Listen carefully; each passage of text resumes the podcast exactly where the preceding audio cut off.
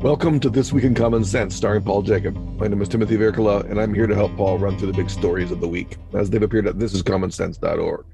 That's Common Sense with Paul Jacob, which Paul's been working on since 1999. And so here we are. Paul, where do we start? With COVID on Friday or Biden on Monday? Well, we could go either way. I had thought about this earlier, and then I kind of took a break, and then I came back, and I hadn't uh, I hadn't thought about it. What do you do? You want to start on the uh, Fridays? Why not?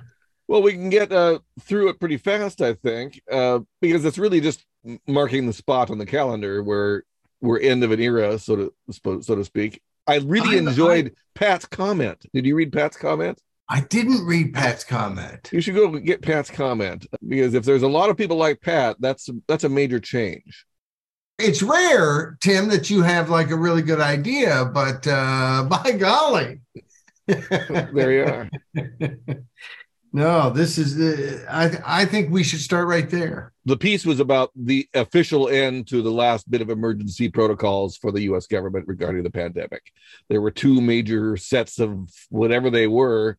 And they don't even seem like laws, though, do they? They just seem like some proclamations the government sets up for how they do business. And uh, it's all over now. But yes. uh, but what does it mean? And Pat's response, I like her meaning. I I'm all on her side.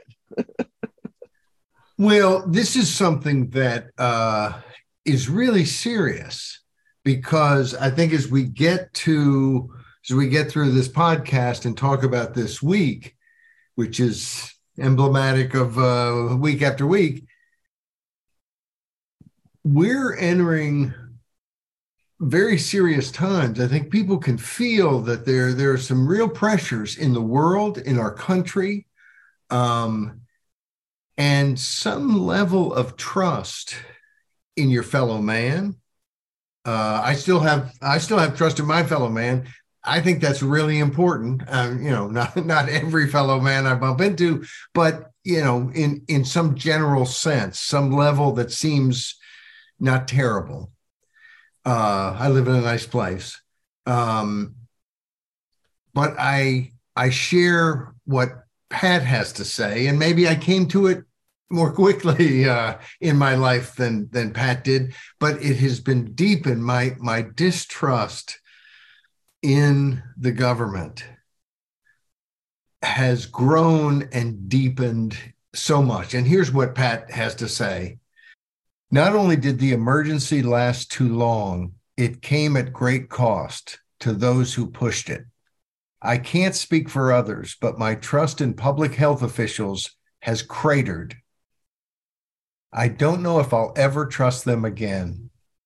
Nothing they say can be taken at face value anymore. Government became a monster instead of a service. And and I think some people might quibble with monster. But you know, as soon as government veers away from service, boy, monster can pop right up. It just can pop right up on you. And uh, boy, that is, uh, I had not seen that today. Today was kind of a busy day. Uh, that's that is poignant, and uh, and I think you know, I think that's what, uh, you know, sometimes there are events out there uh, that that can crystallize and and and make a big difference in enough of the public uh, in terms of lesson learned, teachable moments, as uh, President Obama used to say, and um, and there, I think this pandemic was was a teachable moment. Unfortunately, I think there are huge splits uh, in terms of who thinks who's teaching what to whom or whom to what, or you know what I mean. Um, and and that's a real problem. But I I know so many people who there's a level of fear, and and I don't mean you know they're shivering in their boots. I mean that that in the past they there was a level of concern about our government. And I think today there's a level of fear as to what could happen. So, I mean, I think that's, uh, thank goodness the emergency is over. But uh, not only was the pandemic, did government behave very, very badly in terms of policy, they behaved extremely badly worse in terms of how they fashioned that policy with zero respect to minority opinions while they also had zero respect toward majority opinions. I mean, that's part of the problem with our government. It's why it's why you know the problem isn't just this this uh, you know kind of tension between the right or the left. Um, you know, when the right's in power, people on the right are livid with why the government's behaving so badly and won't do what it promised to do. And the same's true when the left's in power. The people on the left are going, "What's what's up with these Democrats? They are, you know, they they don't do what they say they're going to do." And it's not just a matter of, well, you lost the election and now the majority is beaten up on you. The majority wins the election and is still getting beaten up on. It's not going majority, minority, red party, blue party. It's going, boy, it's good to live in Washington and to be part of the in crowd in government and industry, which is becoming more and more close, and big media and big tech. And you know, we're thinking about what what to do with our planet. And the rest of us who want a representative government so that individuals can be represented, because we live here on the planet too, uh, you know, we're losing. And we're losing when we win. That's the biggest part of the problem. It's why it's why term limits I think is a canary in the in the coal mine. Uh, if we have term limits, we can we can pull out that I'm no longer part of the people. I'm now entrenched into Washington because they just can't stay long enough to get entrenched. But the fact that here is an 80-20 issue that among the American people, far left, far right, however you want to do it, nobody's afraid that anything bad's going to happen because we lose. I mean, the argument we'll lose our best politicians. you know, the, the American people almost to a person is out there going, Yes, yes, that's the point. Drive it home, drive it home. So, uh, and it doesn't happen. Why doesn't it happen? Because it's about them and they're in charge. If it was about them and we were in charge, well, then they would do it because they'd have to do it. And and it's true. Uh, I mean, they have successfully created an environment. The the political class, the the way politics is done. They have created a situation in which it's almost impossible to beat someone who's at the national level in Congress. It happens, but it's in a few districts. It's all party controlled because it's partisan red or partisan blue. And, um, you know, I mean, I think everybody kind of recognizes, and, and Congress has always been bashed, but the, the, you know, just kind of nobody has any level of confidence. And, uh, and we'll get to that, uh, on the last script that I want to talk about, the here at home problem, uh, just the complete lack of any faith in government, any any any sense of leadership out there at even the most minute level. Uh, even non-corruption would be like leadership by default. I wanted to uh, go to big guy, little guy, and then talk about here at uh, here at home problem. But I wanted to mention two of the scripts I just wanted to mention. People can go, they can they can read it at thisiscommonsense.org. Public TV vetoed, where we applauded the governor of Oklahoma, Governor Stitt, who vetoed funding for for PBS and NPR in the state, and they, they gave ample funding. Uh, and so it was a, a hit to him. But we took him to task to a degree because, of course, his whole justification, or at least a huge part of his justification, was they have a bunch of woke, you know, liberal left wing things they're pushing. And it just shows the whole point of not having public media, which was was my point in the piece. And and we got plenty of private media. They fund it. They make money. They don't. They get subsidized by people who want that point of view. It gets out there. It's the great clash of ideas. We love it. Get the government's thumb off any scale in the in the process. And then deadbeat california where california during all of this uh, pandemic borrowed money. This was thursday's script. Uh, borrowed money uh, to pay unemployment benefits. And then instead of paying the government back, even though they've gotten just all these state and local governments are awash in these pandemic funds that were just shipped all over, not only to us, but to these local and state governments. And and uh, and yet what they decided to do was not pay it back. And so now the ta- the businesses in the state have to pay a higher rate of unemployment uh, and and insurance insurance premiums. It. It's basically yeah. insurance premiums. Yes, yeah. and so they're, they're going to pay it back. So it's it's on the backs of business. California somehow didn't think. Uh, uh, and we quoted my friend Marc uh, Joffe, who who lives off uh, out there uh, and is an economist, um, was talking about for Cato that that you know this is it, it's not like this is the biggest deal in the whole world. Uh, you know no business is going to immediately flee the state because of this but it's one more brick on the back of you know uh, small businesses and it's it's just California is an unfriendly place to business and it's decided you know what not unfriendly enough.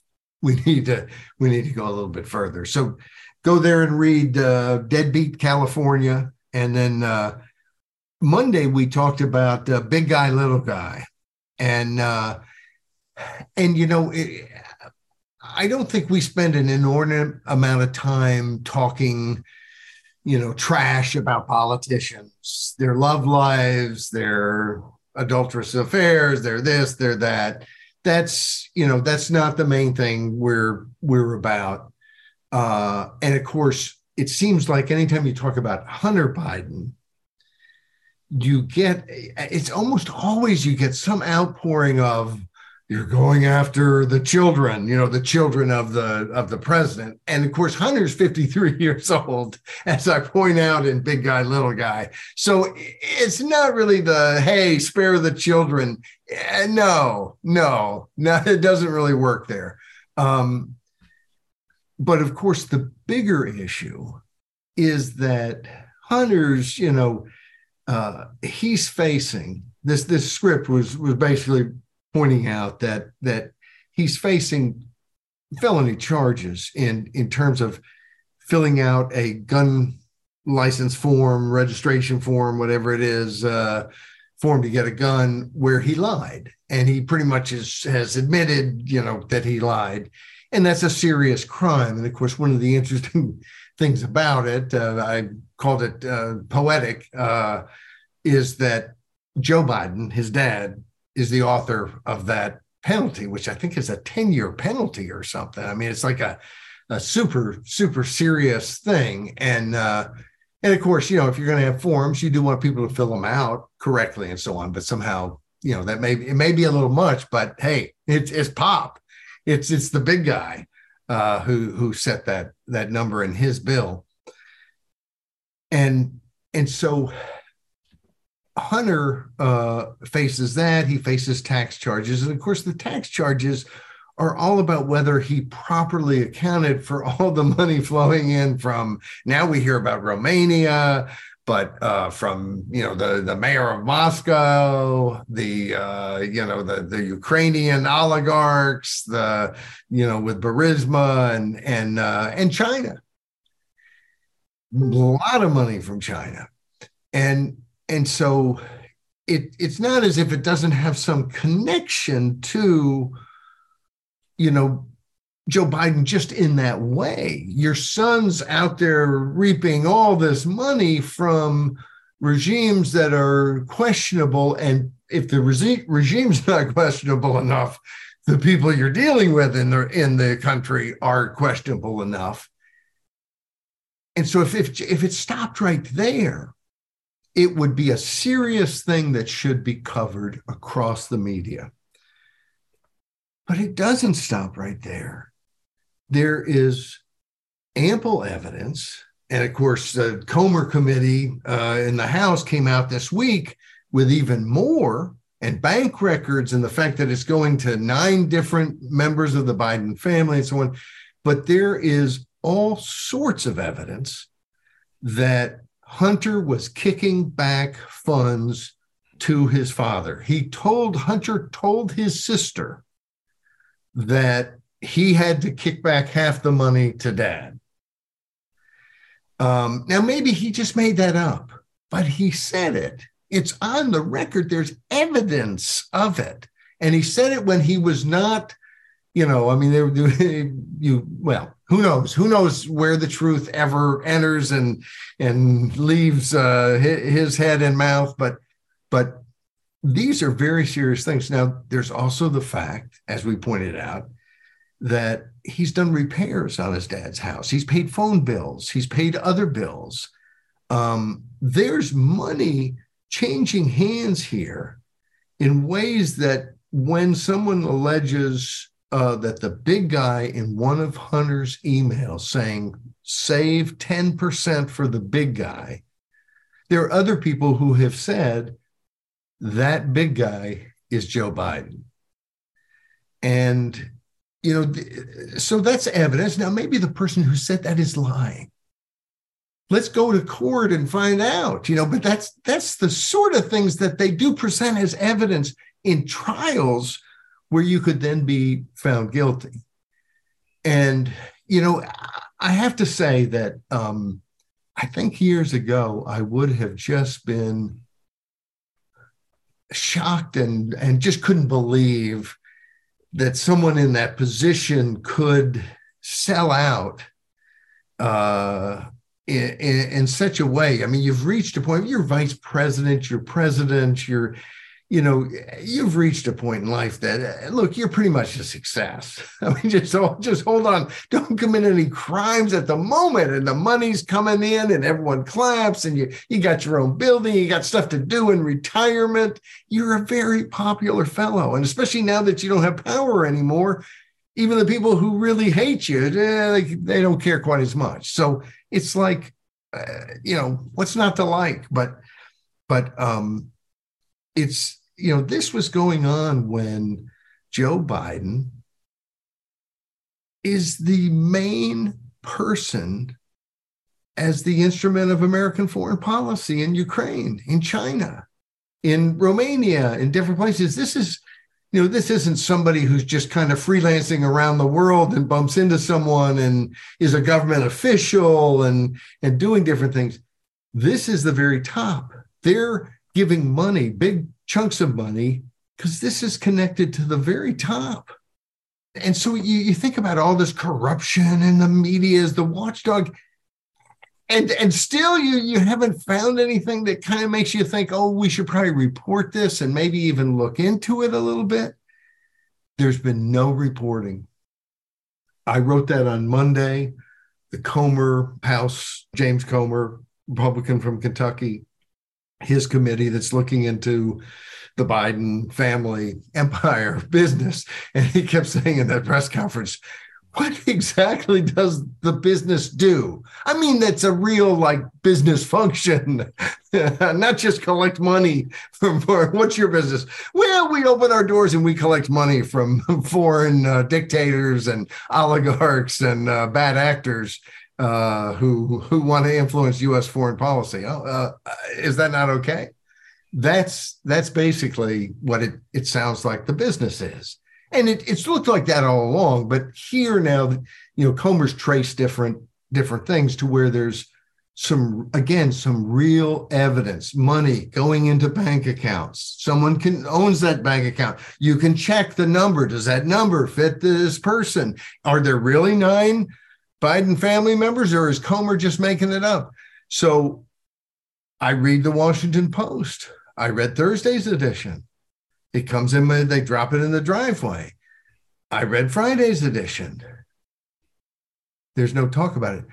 There is some mention of it in a Eugene Robinson column.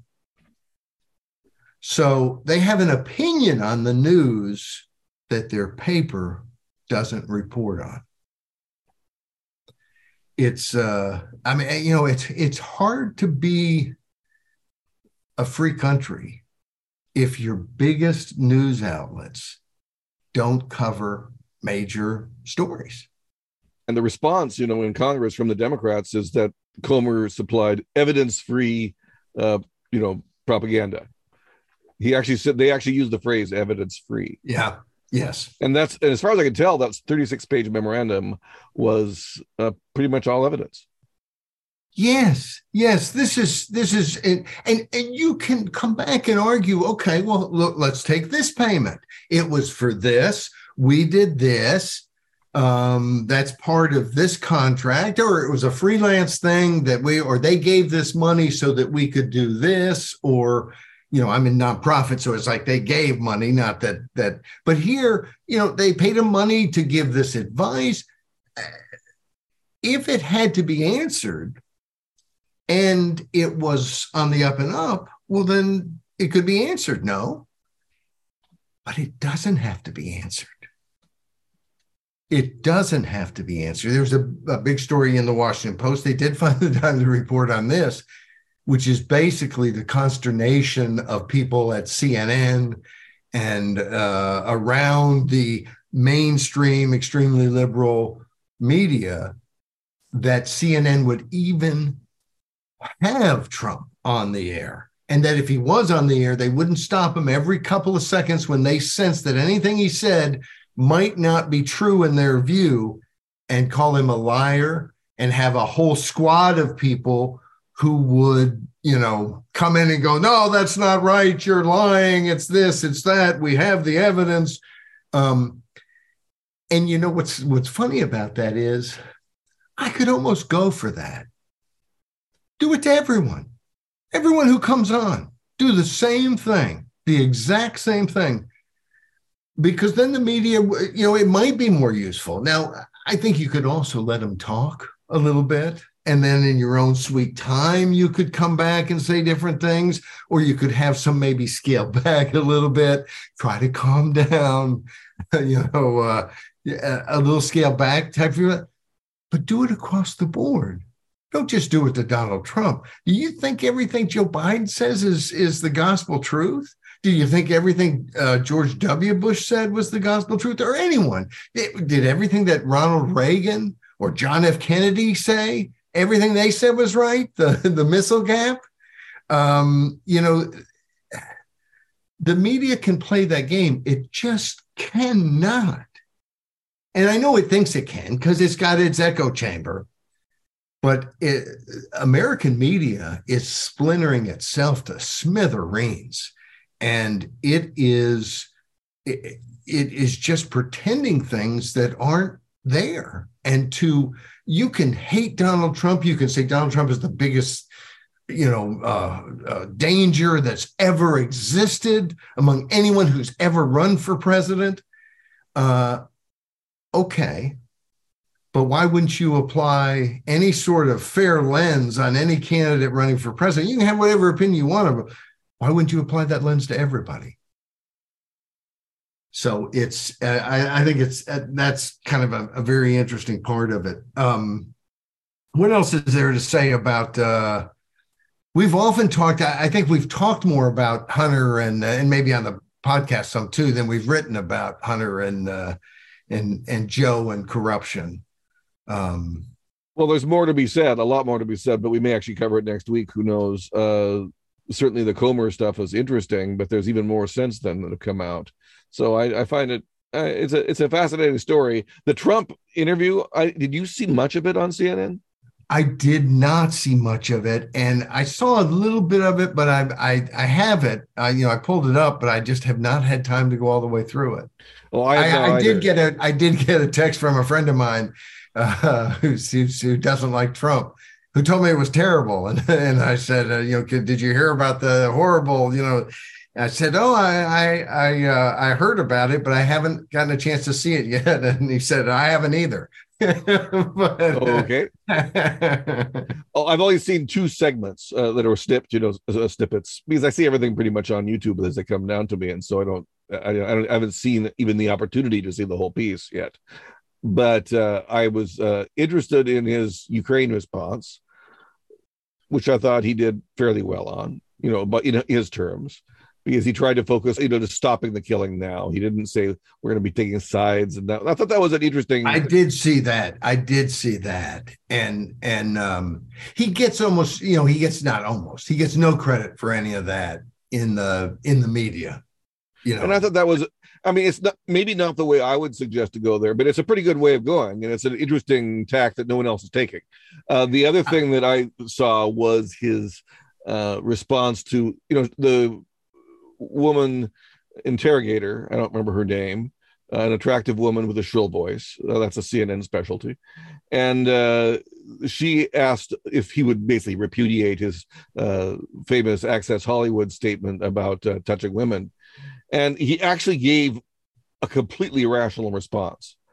Uh, I mean, he says, I can't, it's the truth. And it wasn't about that he, he, he could touch women, it's that women would let him touch him and people like him. And it was, and I know that people don't want to talk about this subject. No, I, don't. But, but but I mean, it, it comes up. You have to kind of. But yeah, and that's and that was the point. I, I thought that he actually, uh, it's the first time that he was not just simply glib; that he actually explained his position that I'd seen properly. He has kind of explained it as a uh, you know it's that women are so overwhelmed by celebrity that they'll let you do this or that or whatever. The problem with that is that it's a generalization. And if you were to apply it again and again well of course that would not work run into cases where it wasn't true Sure. And that would be problematic. It would sure. not be a good way to live to run. And he never said, uh, "So I've always done this." You're right. You know, it's not like he's he's copped to actually. You know, people act like that. That statement was him saying, "Oh, it's okay for me to do this." That that you're right. That wasn't what he said, but but generally, you know, that's a fact that like when I hear not that I'm like perfect, but this is one one one evil I don't possess, uh, I guess. But when I hear that, it's like I don't file it anywhere. It's it's not a you know. Well, oh, okay, I hear you. Uh, move on. Okay. Well, it's useless information for me yes. personally because I'm not yes. rich and famous and uh, very desirable so so that's that's a that's an interesting thing about humanity uh, and he expressed it. Of course he was joking around and he previously called it locker room talk. And right, that's kind of right. what it was. But here it was a different response. But what's interesting really in that thing aside from his you know his rational response whatever you think of it i mean it's rational responses can be rationally critiqued. But nevertheless the woman harping on it the uh, CNN woman, to me, what I saw of her did not look very good. And uh, the other time that I saw her was when, when he called her a nasty woman or a nasty piece of work or whatever he called her. Uh, and she was just interrupting him over and over. Uh, it's kind of, you know, it's nice to see someone challenged, but he was interrupted a lot. And I don't think it was done very well. Well, the other thing is apply that to Biden. Yeah. And and part of what you know, I'd really like to see someone be president. And this just just segues into here at home problem, uh, which is about China and about you know that threat, but is also about we need something. It is a serious threat. And and uh, uh, Mike Gallagher, congressman from uh, Wisconsin, Republican head of the uh, Select Committee on China and the threat from China, uh, who's looking seriously at these things, you know, is is pointing out that we've got to hold the line in the Taiwan Strait. We've got to get serious about doing that. And I made the observation that, you know, Joe Joe Biden has four, six times said that we will put U.S. military forces, planes, ships, soldiers potentially into which, of course, soldiers are on planes and ships. By the way, you know, anybody who's not aware of that, uh, you don't have to actually put troops on the ground to have troops in the air and the sea that that matter and that could get in a shooting war but he has said that numerous times and yet i noted in this piece that with all the threats there's no discussion with the american people and and maybe I think about this because I'm obsessed. I, I, I have thought since 2019 that we are in the initial stages of like a third world war, and if if we don't do something, we're going to slide right into it and not be prepared for it. Um, about the only thing worse than sliding into World War Three is sliding into World War Three completely unprepared for it and uh, and still intending to to fight it. So it's it's you know throughout this i i think we have to hold the line there. I agree with gallagher but the american people should make a decision. Uh, our leaders already have sort of except unlike the american people our leaders are apt to make the decision that works for them. And that is usually the decision to boast and talk tough when it's easy and then when you might actually have to put up to scurry away. That strikes me, and and you know I, I'm not saying this across the board, but there's if you're entirely self-interested and political, then that's the way you would expect to behave. When I have to pay a price to do something, I'm not going to do it. When it's easy and I can take credit for a worldwide military and claim I'm saving everybody's day, well, then you do it. And it it strikes me that you they just depend on well we're going to have the soldiers there to do it and of course it's not just about the soldiers because the soldiers are not going to be there to do it if the public's not there and if and and of course polls showed the public in favor of helping taiwan including with us forces.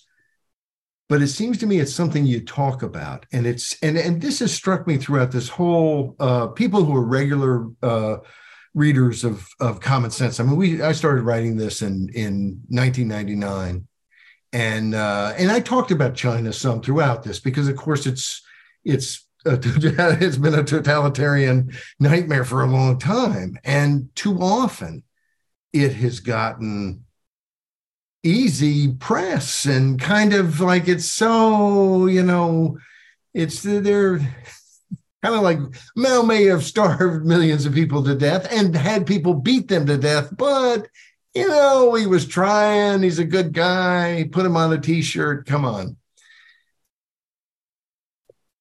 I have uh, so I've I've talked about it throughout, and and Tiananmen Square, 1989, uh, was was just a huge had a huge impact on me. So eh, this has always been an issue that I uh, you know paid a certain amount of, of attention to, but um, but in recent years a whole lot more, and it is you know we just we have a uh, I think Bill Clinton you know there just seems to be clear evidence that he got all kinds of money at key times, hundreds of thousands, millions and all, from CCP operatives. I mean, this wasn't like, you know, it wasn't even very well done. It was kind of like fly him in with a bunch of money and and give it to him, um, and then made people who were involved in all that uh, folks in some government agency department with security clearances to see all kinds of classified information. Uh, I recently read the, the book Year of the Rat, uh, which was about all the Clinton China stuff.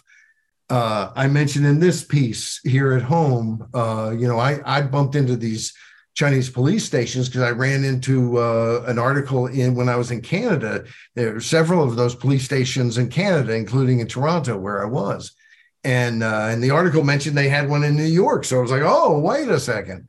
Um, uh, that's the Chinazis next door. If you go to thisiscommonsense.org, uh, the Chinazis next door is the script about uh, those police stations months ago. And of course, recently the FBI arrested a couple of people. But these are this is the Chinese government sending thugs into countries, not to ours, but uh, into ours and, and all kinds of others, uh, Ireland, uh, Australia, you know, all these different places to basically terrorize Chinese people who've escaped and uh, and threaten their their relatives back home and try to drag them back home and and try to get them to shut up if they're saying anything.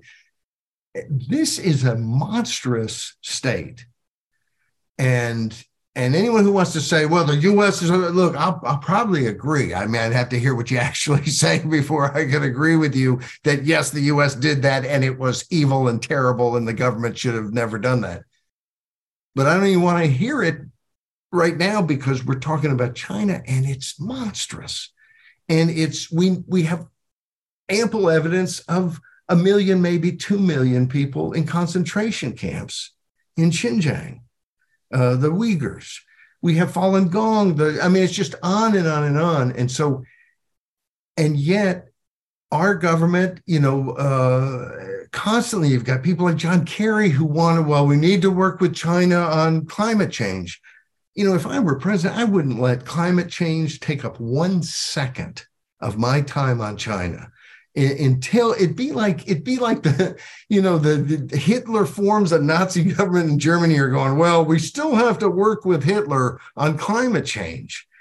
And I submit no we don't and and of course you're not going to get anywhere it'd be different if oh yeah well you know Hitler or Xi Jinping is really hip on on climate change so but instead we're talking about things and this is this is what scares me so the American people are solid. If we're if we're behind you, we're going to be behind you. We're not going to cut and run.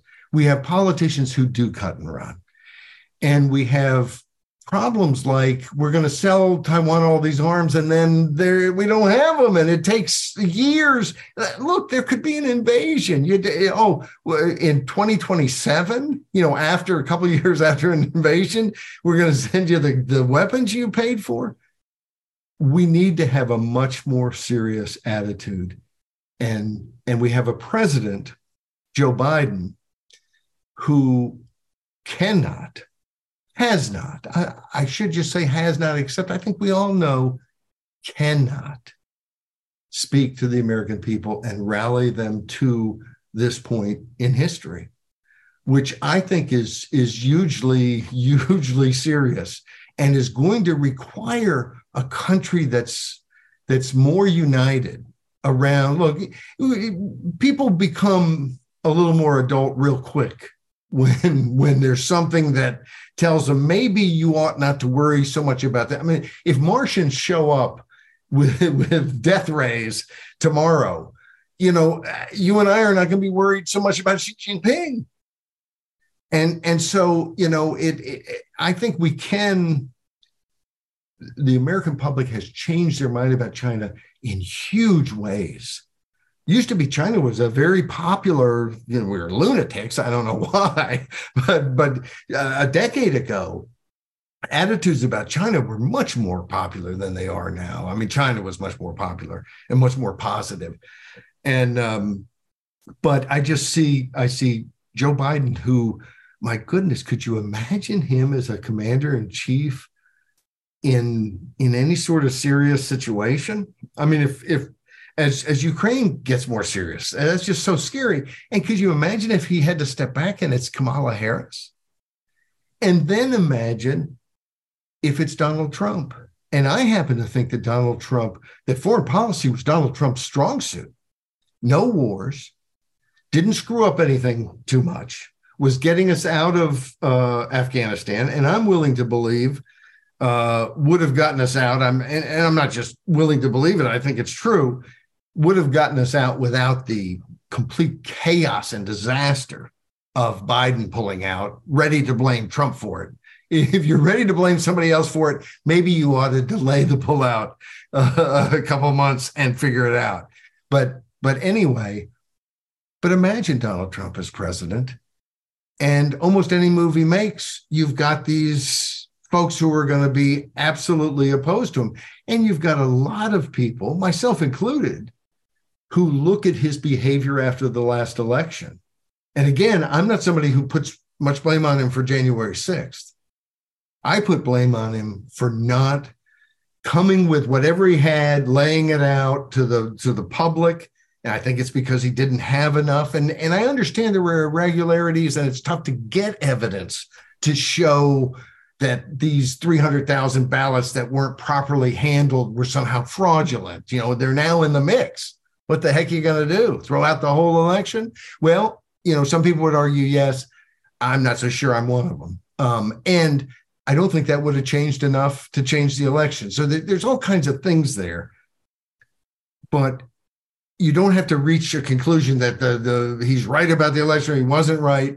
My point is we are headed to a situation in which the world's blowing up around us and we don't have anybody in in a very close place to the presidency uh, who who has any confidence among the American people. There's a reason for that. I think America is decadent, and there is no hope for America to be resurgent. I, I just have no hope for the country. I don't think America is going to save Taiwan. I don't think it's going to save Ukraine. I think America is going down, and Biden's is the is the right man for the job. Uh, and the Democrats and Republicans hate each other to an extent they never have before. Or well, that's not true. They really hate each other in, in the in the Civil War, and uh, and but we're we're getting to a point where this is as bad at home as it is abroad. That's what all I'm saying, and I think that that makes their our abroad stance just impossible. I don't see how anything can be done good. That's that's my position. But I, I tell you, it it's it's all going to happen, and and there are some people say, well, we should pull back. We shouldn't be involved. But you know, we're going to be involved. There's no. I mean, I can't imagine anybody has a scenario in their head in which in the next year or two years or three years, the US is not involved in Japan, South Korea, Taiwan, Philippines, and all this. Um, we're building a, a, uh, a, force in essence. I mean, you can see the beginnings of World War III. And, I, and I'm not, uh, uh, unlike some folks, I'm not against us preparing for World War III because I think that's the only way to avoid it. I think otherwise we're just standing there unprepared. And if we're there and China decides they have to invade, I think they're likely to blockade actually because they think that we're so weak that we won't break their blockade. But um, uh, and it kind of puts the onus. I think we may have talked about this last last week. It puts the onus on the person breaking the blockade to somehow, oh, you ran into me or what? You know, I mean, it's like, oh, you hit me first. Uh, but but if they were to invade, China almost has to think that the US is going to come in and hit Guam and hit other places, hit places in Japan. I mean, it, it very likely, if it were to start with an invasion, would start with attacks being made on potentially the Philippines, as well as Taiwan, Japan, Guam. So US territory, Japanese territory, Taiwan, of course, and and the Philippines. Well, we're we're I mean, if it was just the Philippines, we have a treaty to go to war to protect the Philippines. If it's just Japan, I mean, in other words, all of a sudden that's a that's a, a so why would they do it? I don't understand. Why would China do those things? Well, because if it doesn't hit some of those places, then it's got its forces going across the strait and landing on the beaches in Taiwan, being hit by Taiwanese fire in every which way, with the U.S. with just uh, planes, ships ready to ready to go. And if the U.S. comes at that point, China's in deep, deep trouble. They're they're vulnerable. They're extended. If they're going to do that, they almost have to now. Now, if they think the U.S. isn't going to do anything, it's a paper tiger. Don't worry about it well, then yeah, maybe they would do that and not hit the U.S. because now they can say, "Oh, we didn't hit you guys. Don't you know?" And we didn't hit Japan and we didn't hit the Philippines and and but if they if they really think we are going to come, then they are going to hit those places because from a military standpoint, I think they have to. Uh, Otherwise, I, you're putting you're putting a lot of people at risk. I just assume they won't do anything until the American economy collapses. Well, so I, that's I think I think I think they're waiting for America to implode before that they uh, before they reach out. That's that's how I look at it. They may be. I, I and I, I don't know if we've talked about it in the podcast or just otherwise, but who will go up belly? Who who will go belly up first? China or the or the U.S. And it it uh, I mean that could determine it, which again yeah. probably argues for not not spending that extra trillion that the that the government was thinking about spending, or two trillion, or three, or eight. Well, that's that's where we have such a weird thing in America, where Americans just don't deal with that sort of Damocles, that thirty-two trillion dollar debt. Yeah. They don't think about it. It doesn't mean anything to politicians. I, I not even the one, even the one, the few who talk about it, right? Even the few who talk about it, it doesn't mean anything to them.